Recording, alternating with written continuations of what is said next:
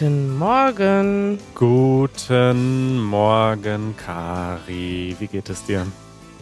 Ich freue mich immer, wenn du so ganz langsam. Guten Morgen, Kari. Wie in der Schule. Wie in der Schule früher. Ja, äh, wir haben heute eine besondere Episode, denn wir möchten uns nochmal mit einem Thema beschäftigen, das uns auch privat beschäftigt hat in den letzten Wochen und Monaten und viele unserer Hörerinnen noch viel mehr beschäftigt, denn wir wissen, dass uns viele Menschen zuhören, die aus dem Iran kommen und dort ist die Lage nach wie vor dramatisch, kann man glaube ich sagen.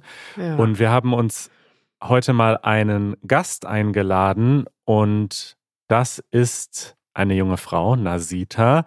Sie kennt uns, weil ihr Schwager unseren Podcast hört. Und so hast du uns gefunden. Hallo Nasita. Ja, hallo Manu. Danke, dass ich hier sein darf. hallo Nasita. Hallo Kari. Guten Morgen. Nasita, du bist Kind eines iranischen Vaters und einer ostfriesischen Mutter, also halb Iranerin, halb Deutsche, bist aber in Deutschland aufgewachsen. Genau, das ist richtig. Ich bin hier geboren und aufgewachsen und ähm, ja, wie du schon sagtest, bin ich auf eurem Podcast äh, gestoßen und höre euch jetzt mit Begeisterung zu, weil mein Schwager, der 2020 nach Deutschland gekommen ist, mit euch und euren Angeboten Deutsch lernt. Wie heißt er denn? mein Schwager Mo. Also Mo. Mohammed, aber wir nennen ihn alle Mo, das ist sein Rufname. Liebe Grüße. Ja, liebe Grüße an Mo. liebe Grüße. Ja, und Nasita, du lebst in Deutschland, beschäftigst dich aber natürlich ganz intensiv mit der Situation im Iran. Du hast viele Kontakte im Land und äh, kommunizierst viel mit Leuten, die jetzt gerade im Iran sind und dort leben. Und du hast auch Politik und Islamwissenschaften studiert. Das heißt, du hast im Grunde auch eine akademische Laufbahn gemacht, die sich ja genau mit solchen Themen beschäftigt. Kann man das so sagen? Ja, genau, das ist richtig. Also ich bin dann zwar beruflich nicht in dem, in, ja, in diesem Zweig gelandet, aber ähm, natürlich studiert man nicht Politik oder Islamwissenschaft, wenn man sich nicht äh, grundsätzlich politisch interessiert.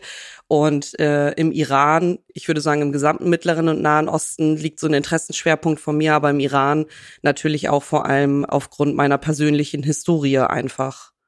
Wann warst du denn das letzte Mal da oder was ist denn deine persönliche Beziehung? Wie eng ist die? Die ist sehr eng. Ich war leider das letzte Mal vor 15 Jahren da, vor über 15 Jahren im Sommer 2007. Wow. Und dann konnte ich einfach ein paar Jahre nicht hinfahren, weil ich mit meinem Studienabschluss beschäftigt war, mit dem Berufseinstieg. Und dann habe ich angefangen, hier mich ehrenamtlich politisch zu engagieren. Und dann wurde mir sehr schnell davon abgeraten, als Doppelstaatlerin einzureisen, weil dann tatsächlich schon äh, ab dem so, ja, 2012er, 13er Jahren es losging, dass es ähm, für Doppelstaatler schlicht und ergreifend gefährlich wurde, einzureisen. Das heißt, wenn du da jetzt hinfahren würdest und Leute würden dann, vielleicht bist du da auf irgendeiner Liste von Menschen, die sich im Ausland engagieren und sie könnten dich dann aufgrund deines iranischen Passes verhaften. Genau, genau so ist es. Also das bedeutet, vielleicht, vielleicht bin ich auf gar keiner Liste, vielleicht haben die mich gar nicht auf dem Schirm, vielleicht ja. haben die mich aber auch auf dem Schirm. Vielleicht googeln die mich auch einfach mal kurz bei der Einreise oder nachdem ich eingereist bin und dann kann ich nicht mehr ausreisen. Also es ist einfach ein Poker. Und dieses Pokerspiel wollte ich nie spielen, weil die Konsequenzen ja einfach überhaupt nicht berechenbar sind. Okay. Ja, das ist echt äh, krass. Also ich kenne echt, ja, ich kenne auch ein paar Leute, die genauso das Problem haben in anderen Ländern oder vielleicht ausgereist sind, nicht wissen, ob sie selbst wieder einreisen können. Das ist natürlich ein Risiko. Ja, es, es tut einem vor allem wahnsinnig weh, wenn man so einen, so einen starken Bezug hat. Ich bin zwar hier geboren und aufgewachsen, aber ich bin schon als Kind sind wir regelmäßig in den Iran gefahren. Ich bin dann später als junge Erwachsene als ich sattelfest war in der Sprache und auch dann ein bisschen lesen und schreiben gelernt habe, durfte ich dann irgendwann auch alleine rüberfliegen. Also meine Eltern haben das dann einfach auch erlaubt und ich bin da wahnsinnig ich habe ich spüre eine wahnsinnige Verbundenheit in das in das Land. Das sind ja letztlich auch 50 Prozent irgendwie meiner meiner Person mhm. liegen da ja und ähm, das tut dann einfach unheimlich weh und man hat auch wahnsinniges Heimweh, weil es ja genauso Heimat ist wie Deutschland für mich. Ja. Nasita, bevor wir jetzt über die aktuelle Lage sprechen, wäre es vielleicht hilfreich, so einen ganz kurzen geschichtlichen äh, Absteiger zu machen, ein, ein bisschen geschichtlichen Hintergrund zu geben. Es gab die Islamische Revolution 1979. Das ist noch nicht lange her. Naja, wir waren da alle noch nicht am Leben, ne? Wir waren da noch nicht am Leben, aber also es ist ja noch, es ist trotzdem, sag ich mal. Frühere Geschichte. Ja, ja, es ist ein paar Dekaden her und da hat sich im Grunde alles verändert. Davor war der Iran ein ziemlich freies Land, oder? Ja, genau, das kann man weitestgehend so sagen. Also zumindest rein rechtlich gesehen war die Gleichberechtigung von Männern und Frauen gegeben.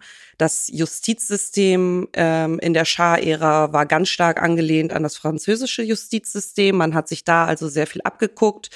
Ähm, es war ein säkularer Staat, also Staat und Religion waren ganz eindeutig getrennt. Minderheiten konnten in Ruhe dort leben. Es gab jüdische Bevölkerungsanteile, Christen sowieso, ähm, aber auch die ganzen islamischen ähm, Strömungen, die es im Islam gibt, konnten alle, also man hat da einfach in Ruhe Schulter an Schulter gelebt.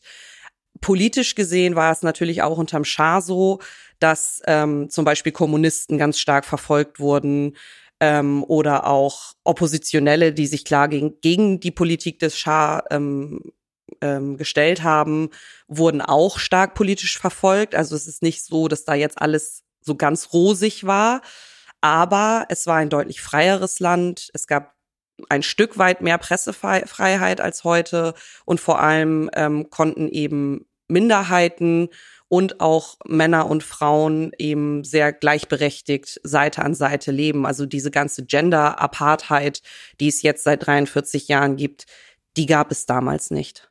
Was ist der Schah für jemanden, der das Wort zum ersten Mal hört? Ja, der, der Schah war der Kaiser von Persien. Also es war eine Monarchie. Ja. Eine ähm, repräsentative Monarchie zwar mit einem gewählten Parlament und auch einem ähm, einem Ministerpräsidenten.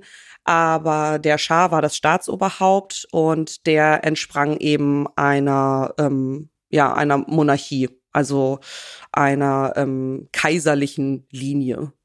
Und diese Monarchie wurde dann abgelöst in einer Revolution. Da wird man erstmal denken, Monarchie weg ist ja eigentlich gut. Ja, genau. Der Grundgedanke oder beziehungsweise das, was zur Revolution geführt hat, also sowas hat ja immer mehrere Faktoren.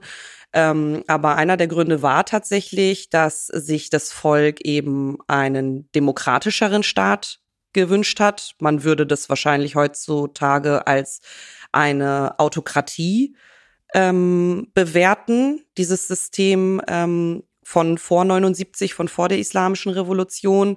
Und ein Großteil der Revolutionäre und der revolutionären Bewegung ähm, von 79 hat sich eine ganz schlichte parlamentarische Demokratie gewünscht. Also der Wunsch damals war kein islamischer Staat, ähm, war kein religiöser Gottesstaat, sondern es war schlichtweg der Wunsch nach Demokratie und jetzt, ich muss so ein bisschen schmunzeln, wenn ich das sage, ähm, der Wunsch nach mehr Freiheit, nach mehr Pressefreiheit, nach mehr politischer Freiheit, All das hat äh, damals der Anführer der Revolution, Ayatollah Khomeini, ähm, der später dann auch das geistliche Oberhaupt wurde nach der Revolution.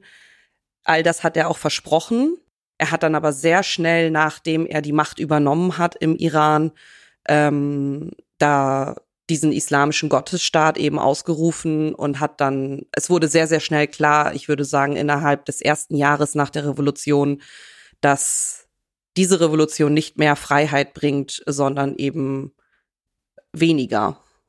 Ja, damit sind wir jetzt im Grunde sehr schnell durch das gegangen, was in den letzten Dekaden passiert ist. Und jetzt gibt es also Massenproteste seit diesem Todesfall von Massa Amini. Das müssen wir, denke ich, nicht nochmal besprechen jetzt. Ich glaube, der ganzen Welt ist dieser Auslöser bekannt. Es, alle wissen, was da passiert ist, zumindest ungefähr. Aber was vielleicht nicht allen bewusst ist, ist, was ist denn jetzt passiert im Land in den letzten Wochen? Also ich kenne das selbst. Man sieht in den Nachrichten, okay, es gibt Massenproteste, es gibt landesweite Streiks. Jetzt in den letzten Tagen und Wochen gab es immer mehr Hinrichtungen. Aber vielleicht kannst du einfach noch mal beschreiben, was genau vor Ort passiert. Also ich habe auch das Gefühl, dass man halt ganz viel gar nicht mitbekommt, weil ganz viel nicht nach außen dringt oder weil die Nachrichten dann doch auch wieder über andere Sachen berichten. Ja, genau. Ich glaube, ganz wichtig dazu zu sagen ist, es dringt ja ganz viel nicht nach außen, weil jetzt schon seit ähm, mehreren Jahren es immer schwieriger wurde für ausländische Korrespondenten aus dem Land heraus zu berichten. Also immer mehr ähm, Büros von ausländischen ähm, Journalisten und Journalistinnen wurden geschlossen, immer mehr wurden ausgewiesen. Das heißt, man ist mehr oder weniger darauf angewiesen, dass eben die Videos, ähm, die über private Kanäle oder über Telegram-Kanäle, über Instagram ähm, einfach verteilt werden und man dann eben damit sozusagen die Berichterstattung in eigene Hände nimmt und Quellen dann natürlich irgendwie prüft und Bilder prüft, aber dass, dass die dann eben rausgehen. Ja, in den letzten Wochen, du hast es schon gesagt, es gab eben Massenproteste, es gab vor allem diese landesweiten Streiks. Da gab es jetzt gerade in der vergangenen Woche Streiks, zum Beispiel von der staatlichen Öl- und Gaskompanie. Da haben Arbeiter ähm, an ganz wichtigen Stellen in Abadan, in Ahvaz, das ist unten im Süden im Bundesstaat Khuzestan. Da passiert eigentlich der Großteil der Öl- und Gasgewinnung. Das ist also sozusagen die absolut tragende Säule der iranischen Wirtschaft und damit auch die Nummer eins Einkommensquelle der, des, ähm, der iranischen Republik. Da wurde gestreikt. Dann ähm, gab es natürlich auch immer wieder Massenproteste. Davon sehen wir hier tatsächlich relativ wenig Bilder, weil dort ja niemand mit einer Drohne oder mit einem Helikopter mal rüberfliegen kann, so wie das hier jetzt in Berlin war, als mhm. hier 80.000 Menschen protestiert haben, sondern da wird eben mit einer Handykamera stellt man sich vielleicht, versucht man mal irgendwo hochzuklettern und das Ganze einzufangen. Das heißt, davon sieht man immer nur Ausschnitte. Wir wissen aber, dass besonders in Kurdistan, in den Kurdis kurdischen Gebieten, also sprich oben im Nordwesten des Iran und in Baluchistan, genau an der gegenüberliegenden Seite im Südosten, sehr, sehr große Protestbewegungen stattfinden mit Zehntausenden von Menschen, die immer wieder auf die Straßen gehen, aber auch in den Großstädten, in Mashhad, in Teheran, in Isfahan wird protestiert. An den Unis wird schon seit Wochen keine Lehre mehr richtig betrieben. Sie, es wurde zum Teil versucht, sie zu schließen weil sich dort immer wieder ähm, Proteste formen oder auch friedliche Streiks. Es gibt Sitzstreiks, es gibt Proteste, wo man hier denken würde, hm, wieso ist das eine Protestform? In den ersten Wochen wurde, haben sich in den Universitäten die Studenten und Studentinnen in den äh, Cafeterien und in den Mensen einfach ähm, ja geschlechtsdurchmischt, also Mädels und mhm. Jungs, binär, non-binär, alles hat zusammen an Tischen gesessen und gegessen in einer ganz, das ist eine ganz stille Form von Protest, aber ein riesiger Affront gegen die Islamische Republik. Also normalerweise sitzen Männer und Frauen in unterschiedlichen Räumen oder Ecken. Genau, genau. Ähm, also es gibt alle möglichen Formen von, von Protesten und ähm, jetzt gab es eben leider auch in den letzten zwei Wochen die ersten zwei offiziellen Hinrichtungen, muss man sagen, von Protestierenden, die verhaftet worden sind. Zwei sehr junge Männer, die hingerichtet worden sind. Ähm, aber es sind natürlich, wir wissen von Hunderten von Toten offiziell, die im Laufe dieser Proteste ähm, erschlagen wurden, an Folgen von Vergewaltigung, äh, ihren Verletzungen erlegen sind. Gerade heute Morgen ähm, kam die Nachricht rein, eine, eine 14-jährige Schülerin, die in ihrem Gymnasium das Kopftuch abgenommen hat, durch eine Videokamera ähm, aufgezeichnet wurde, identifiziert werden konnte, verhaftet wurde und ähm, da kam jetzt eben heute Morgen die Nachricht, die ist ihren Vergewaltigungsverletzungen erlegen. Also die Menschen sterben ja nicht nur in Anführungsstrichen, weil sie hingerichtet werden, sondern ähm, es wird ja einfach mit aller brutalster Gewalt versucht, diese, diese Revolution niederzu, äh, niederzuschlagen. Manche dieser Nachrichten sind wirklich irgendwie unvorstellbar. Also das, was du jetzt gerade gesagt hast, zum Beispiel auch das, was man hört von diesen Hinrichtungen, von, man sieht ja auch die, die Videos auf der Straße.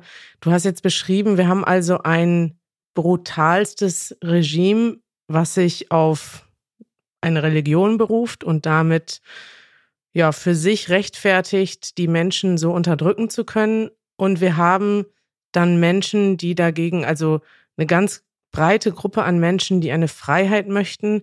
Was ich mich am Anfang gefragt habe, als ich gar nichts über den Iran wusste, wer sind denn diese Menschen, die dort protestieren? Weil wenn wir jetzt hören, da protestieren 14-jährige Mädchen, die ihr Kopftuch in der Schule abnehmen und da sind Ölarbeiter von einer staatlichen Ölgesellschaft, die streiken. Das sind ja völlig unterschiedliche Bevölkerungsgruppen, die da irgendwie protestieren? Was haben, haben die alle was gemeinsam? Haben die eine gemeinsame Agenda? Haben die einen gemeinsamen Anführer oder streiken die irgendwie oder protestieren die auf ihre eigene Weise? Wie funktioniert das? Wer ist da? Wer sind die Menschen, die dort protestieren? Und wie viele sind das denn auch? Kann man sich das irgendwie vorstellen? Weil es gibt ja auch Leute, die das Regime nach wie vor unterstützen.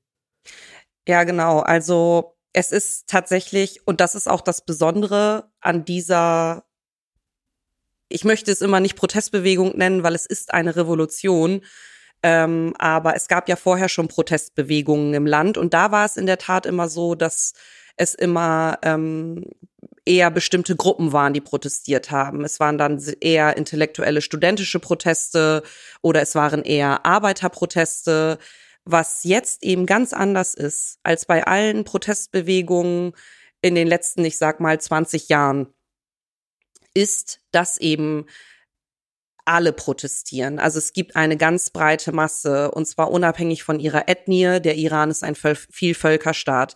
Unabhängig vom Alter, ähm, von der sozialen Schicht.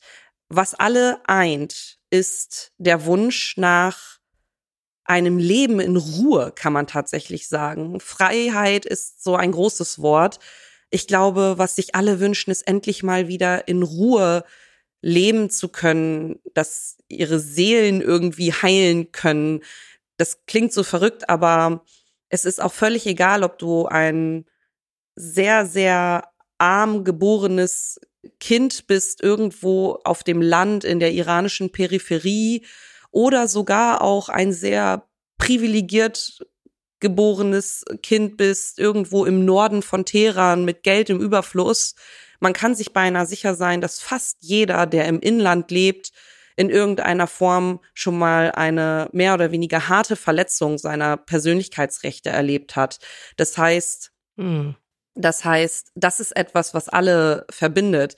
Dann ist die Mittelschicht äh, dahin geschmolzen. Der Iran hatte trotz aller Widrigkeiten immer eine relativ große Mittelschicht, die auch ganz vernünftig leben konnte ähm, diese Mittelschicht ist dahin geschmolzen. Es gibt Ehepaare, Doppelverdiener, Ehepaare, die ganz normalen Jobs nachgehen, die eigentlich vernünftiges Geld verdienen, die kommen mit ihrem Gehalt keine zehn Tage in den Monat rein und dann geht alles nur noch auf Pump. Das heißt, es gibt mittlerweile auch wirklich einen ganz, ganz harten ökonomischen Druck.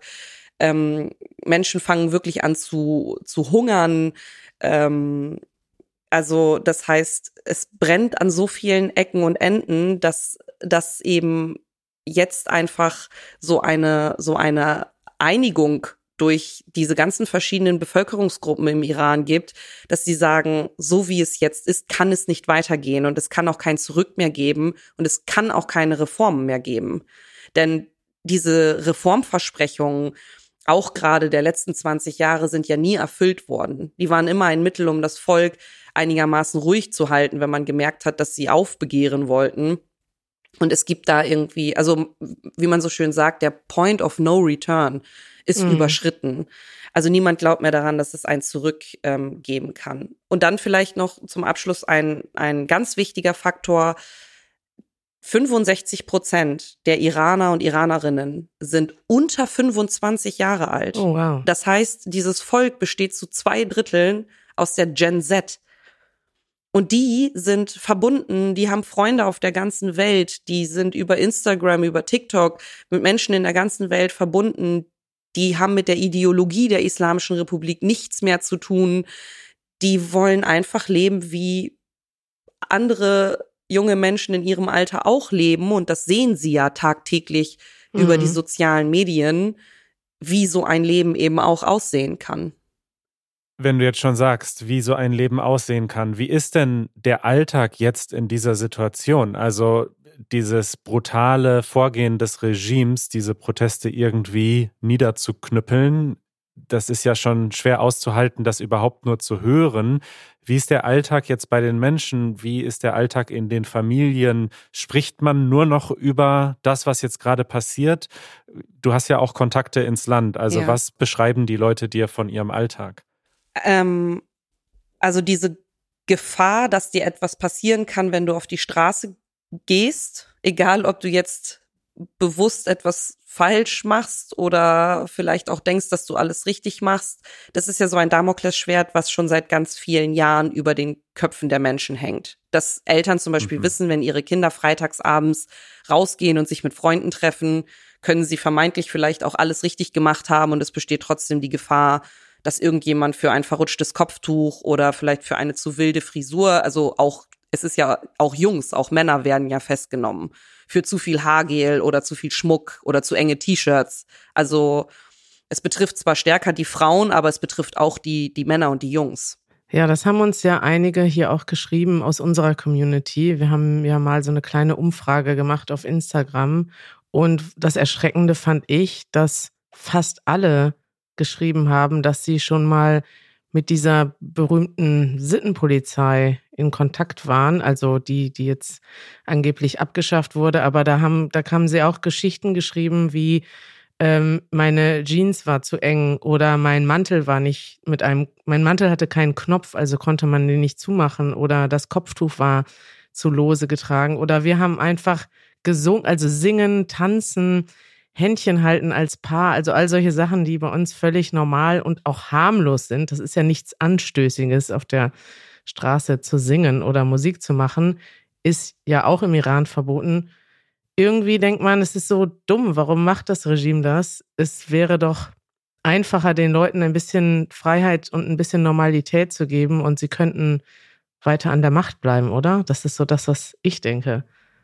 Ja, das ist, äh, also ja, das stimmt. Und es ist auch tatsächlich so, selbst ich, die da nicht gelebt hat und immer nur für ein paar Wochen im Jahr da war, selbst ich habe, glaube ich, drei, vier, fünf Mal direkt Zusammenstöße gehabt mit den Revolutionsgarden, mit der Sittenpolizei. Krempel deine Ärmel runter, krempel deine Jeans runter. Ähm, also das ist völlig normal. Auf einmal kommt man, man läuft über die Straße, ahnt nichts Böses und auf einmal kommt jemand und stößt einen so von der Seite an und schreit einen an, dass man sich gefälligst den Ärmel runterkrempeln soll. Und was motiviert die Menschen, die diesen Job machen? Denn also werden die dazu gezwungen oder werden die sehr gut bezahlt? Also welcher Teil der Bevölkerung macht das? Also eigentlich ist es ein, ein sehr ähm, klassisch, klassisch diktatorisches System, in dem vor allem gefischt wird ähm, bei Menschen, die sehr strukturschwach aufwachsen, die sehr arm aufwachsen, sehr ungebildet aufwachsen. Man geht stark in die, in die Peripherien und äh, fischt dort Nachwuchs. Man kann tatsächlich sagen, dass, also die Islamische Republik hat ja sehr schnell angefangen, diese ganzen paramilitärischen Organisationen aufzubauen, also diese Re Revolutionsgarden, die Basij. Dann gab es ganz schnell Jugendorganisationen für Mädchen und Jungs, die ermöglicht haben, dass wenn man aus schlechteren Verhältnissen kam, äh, dass man so Ferienfreizeiten mitmachen konnte. Ähm, wenn ich Basiji bin, dann bekomme ich, egal wie gut oder schlecht meine Noten sind, ziemlich sicher einen Studienplatz an einer staatlichen Universität vielleicht sogar mit einem Stipendium, die Kosten werden übernommen. Ähm, das heißt, so, wir denken mal an die Mechanismen in der DDR oder auch im Dritten Reich, wo ja dann, also die, die Menschen, die da, die da gefischt werden, sind eben zu einem Großteil Menschen, denen durch dieses System und ausschließlich durch dieses System eine, zumindest ökonomisch eine gute Lebensperspektive geboten wird. Mhm. Und dann darf man ja auch nicht vergessen, wenn man es sehr hoch schafft in diesem System, dann gelten diese ganzen Regeln für einen ja nicht. Ich habe Partys Aha. gefeiert in Nordteheran, also da würden wir hier mit den Ohren schlackern. Weil, aber immer, immer im Zusammenhang mit Kindern, mit dem Nachwuchs von Großindustriellen und großindustriell wird man im Iran nur noch, wenn man gute Verbindungen hat zu Revolutionsgarden. Das heißt, wenn man in diesem System aufsteigt und es relativ weit hoch schafft, hat man plötzlich auch ganz viele Privilegien und Freiheiten und wird ganz anders behandelt. Also dann darf man tanzen und Kopftuch ablegen oder wie? Ja, hinter verschlossenen Türen. Aha. Und wenn man aufgegriffen wird und sagt, ich bin das Kind von dem und dem, oder man sagt bestimmte Namen, oder man ruft mal eben jemanden an, den man kennt, dann ist man auch, selbst wenn man mal verhaftet wird, schneller wieder draußen aus dem Gefängnis, als man gucken kann. Ja. Klassische Diktatur quasi. Äh, Absolut. Ja. Absolut, genau. Ja, also und zum Alltag ist es so, dass jetzt natürlich alle also jetzt ist natürlich noch mehr Angst da, ne? Wenn ich auf die Straße gehe, es kann sein, dass ich nur zum Bäcker laufe und vielleicht gerade dort sich ein, ein Protest geformt hat mit 100 Menschen und dort wird dann scharf geschossen und ich, also es laufen ja auch Leute wirklich ins Kreuzfeuer im wahrsten ja. Sinne des, des Wortes. Also ich muss ja noch nicht mal protestieren gehen und es kann mir was passieren. Ich kann verhaftet werden, weil ich neben, neben einer Gruppierung stand, die vielleicht gerade beobachtet wurde. Ja.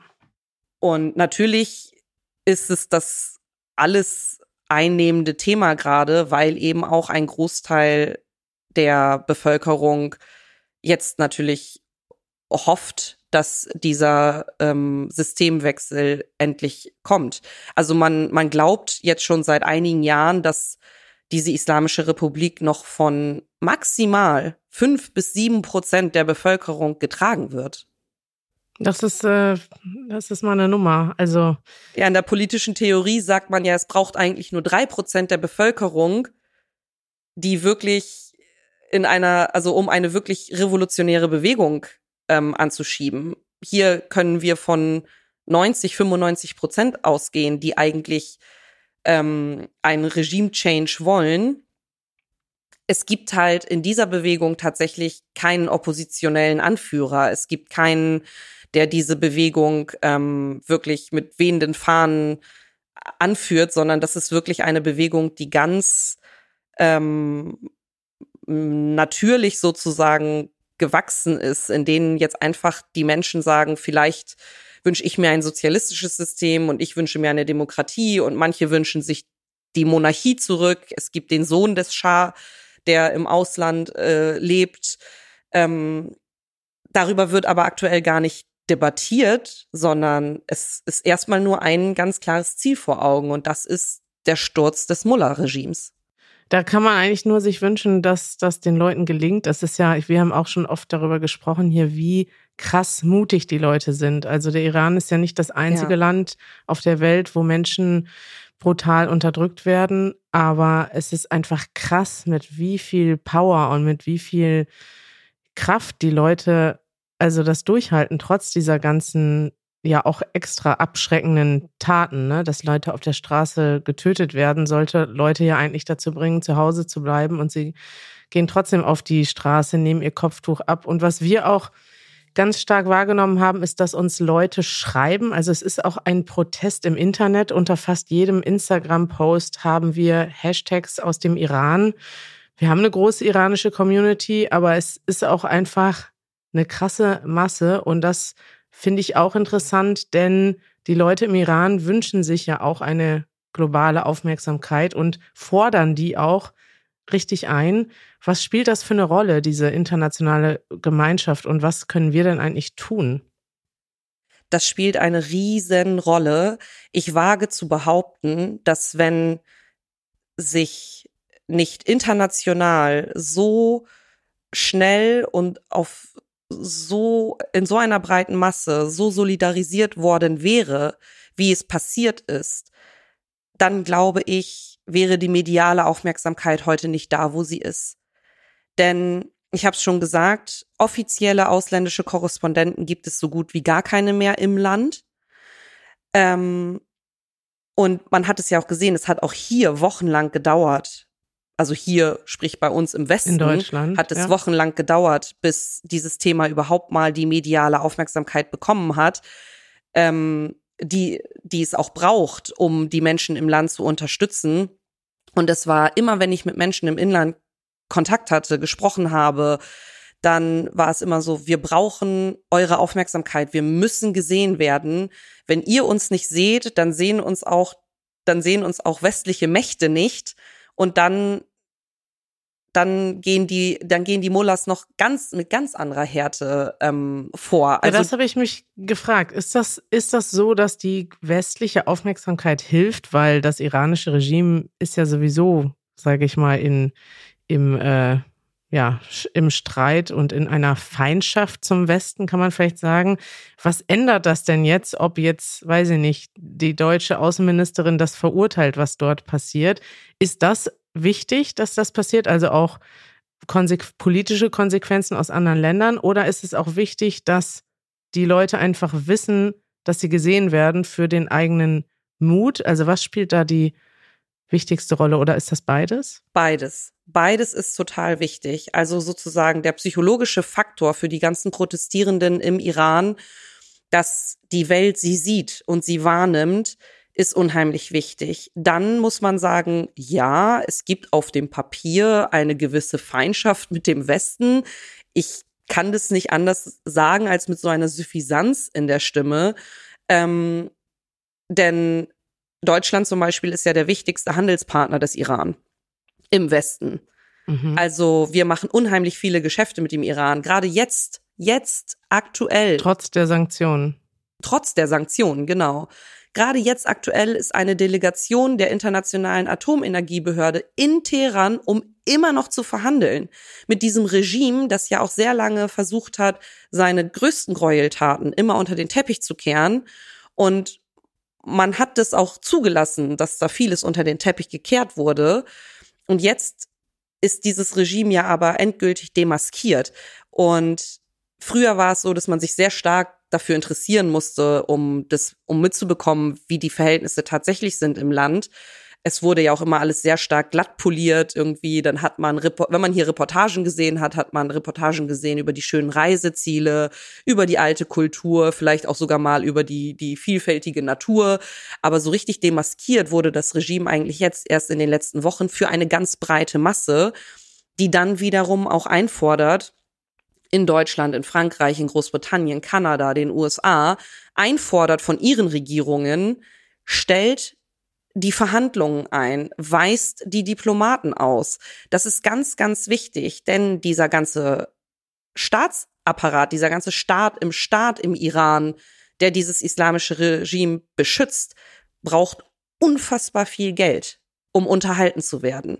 Und die Motivation der meisten, die in diesem System ähm, agieren, ist Geld und äh, eben ja, wirtschaftlich gut dazustehen und Privilegien zu genießen.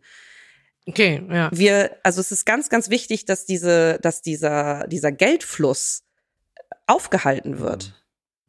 Was kann denn jetzt jemand, der uns zuhört aus, weiß nicht, einem ganz anderen Teil der Welt und vielleicht keine eigenen Beziehungen hat zum Iran, niemanden dort kennt, was kann man denn tun? Also was immer hilft, ist, wenn man das möchte, ähm, seine eigene Social-Media-Reichweite nutzen und News reposten. Mittlerweile gibt es Gott sei Dank von den großen, ähm, von den großen Medien, BBC, CNN in Deutschland, die öffentlich-rechtlichen, gibt es viele Posts, die man wirklich reposten kann. Man kann eben Aufmerksamkeit schaffen. Man kann diesen Hashtag Mahsa Amini benutzen. Man kann den Hashtag Iran Revolution ähm, benutzen. Das ist sehr wichtig, einfach um, und wenn es drei Leute erreicht, also es ist völlig egal, man kann in seinem Umfeld dies thematisieren Man kann auch spenden. Es ist sehr, sehr schwierig, Geld ins Land reinzukriegen. Eine sehr gute Organisation, an die man spenden kann hier in Deutschland, ist Hava Help, die Organisation von Düsen Tekal und ihren Schwestern, die sehr gute Arbeit machen, die sehr gute Beziehungen ins Land haben und eben auch dafür sorgen, dass auch Spendengelder ähm, an den richtigen Stellen ankommen. Ähm, aber man kann eben vor allem dieses Thema auch immer wieder thematisieren und wenn man merkt, da ist Interesse, einfach mit Menschen darüber sprechen und vor allem ja über Social Media auch Reichweite schaffen. Ja, Nasita, Social Media hast du erwähnt. Wir verlinken deinen Instagram-Account. Ich habe gesehen, du repostest auch Nachrichten aus dem ja. Iran, Videos, Dinge, die dort passieren. Wir bleiben dran an diesem Thema ganz persönlich. Ist es wichtig, sich damit zu beschäftigen. Wir wissen, wie viele von euch uns zuhören, die da sind oder so wie du Familie und Freunde dort haben. Und ja, wie Kari gerade schon gesagt hat, wir, wir können nicht so direkt viel machen natürlich. Es ist, es ist ein Kampf, den das iranische Volk kämpft, aber wir denken an euch. Ja, danke. Das ist ganz, ganz wichtig und auch so eine Chance hier, hier heute zu sprechen. Also damit habt ihr ja auch schon etwas beigetragen, um diesem Thema erneut Reichweite zu geben. Dafür bin ich und dafür sind wir Iranerinnen und Iraner unheimlich dankbar. Nasita, danke, dass du bei uns warst. Es ist, ich möchte sagen, es hat mich gefreut, auch wenn das Thema überhaupt nicht erfreulich ist. Aber es ist doch wichtig, mehr zu verstehen, mehr zu hören. Du hast es selber gesagt, es ist auch ein Aufmerksamkeitsthema und es ist auch schwierig in diesen Zeiten überhaupt Aufmerksamkeit für etwas zu bekommen. Und wir können nur hoffen, dass, liebe Leute, dass ihr stark bleibt im Iran und erfolgreich sein werdet. Danke, Kari. Beumide Osordi, also in der Hoffnung auf Freiheit. Danke, Nasita, dass du da warst. Bis bald.